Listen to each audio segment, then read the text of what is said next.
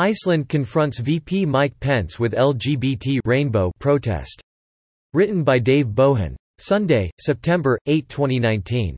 During his recent official visit to Iceland, Vice President Mike Pence was confronted by a series of LGBT rainbow banners and displays, including not-so-subtle rainbow-themed bracelets gracing the wrists of Iceland's president, Guðni Jóhannesson, and his wife, as they met Pence at Reykjavik's famed Höfði House. The arguably juvenile display appeared to be designed to confront Pence over his longtime opposition to same-sex marriage and special rights for homosexuals.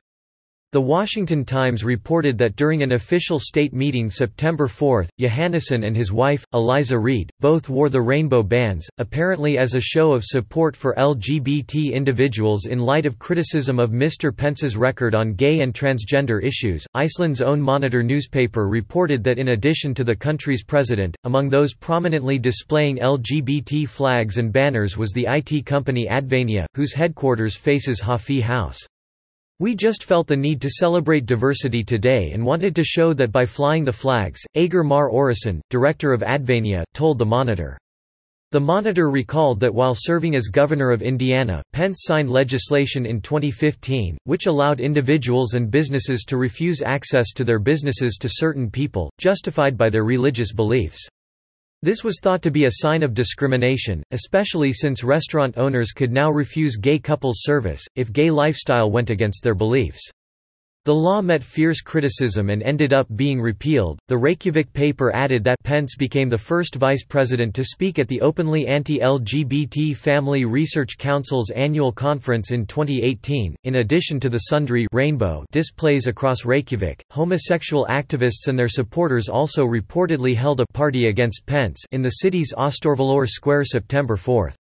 The Washington Times noted that the Pence visit isn't the first time Mr. Jóhannesson has worn the rainbow bracelet to protest a visiting politician's involvement with anti-LGBT policies.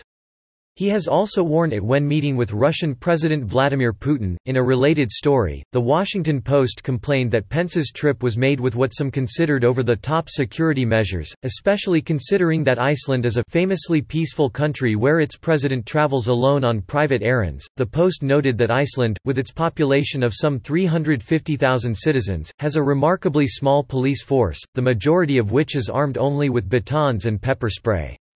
The paper observed that President Jóhannesson has been spotted, among other things, visiting a popular geothermal bath and plogging picking up rubbish while jogging around the presidential residence on his own. In its reporting, subtly intended to denigrate Pence over the security precautions, the Post noted that weeks before his visit, Secret Service personnel were seen in the city scouting out locations. Bomb-sniffing dogs were given special clearance to enter the country, and extra law enforcement were sent in to help the Reykjavik police meet security standards set by the United States, and when Pence met with Icelandic officials, snipers were seen perched on the rooftops of nearby buildings, reported the Post, citing a previous Associated Press story. The Post accented its report with a quote from Iceland's National Broadcasting Service, which quipped that, all in all, the scale of Pence's visit, not least the security arrangements, are greater than ever seen in Iceland before. Subscribe to The New American and listen to more by clicking podcast on the top right corner of our homepage. Also, please consider donating to help us push out more content for you, our listeners.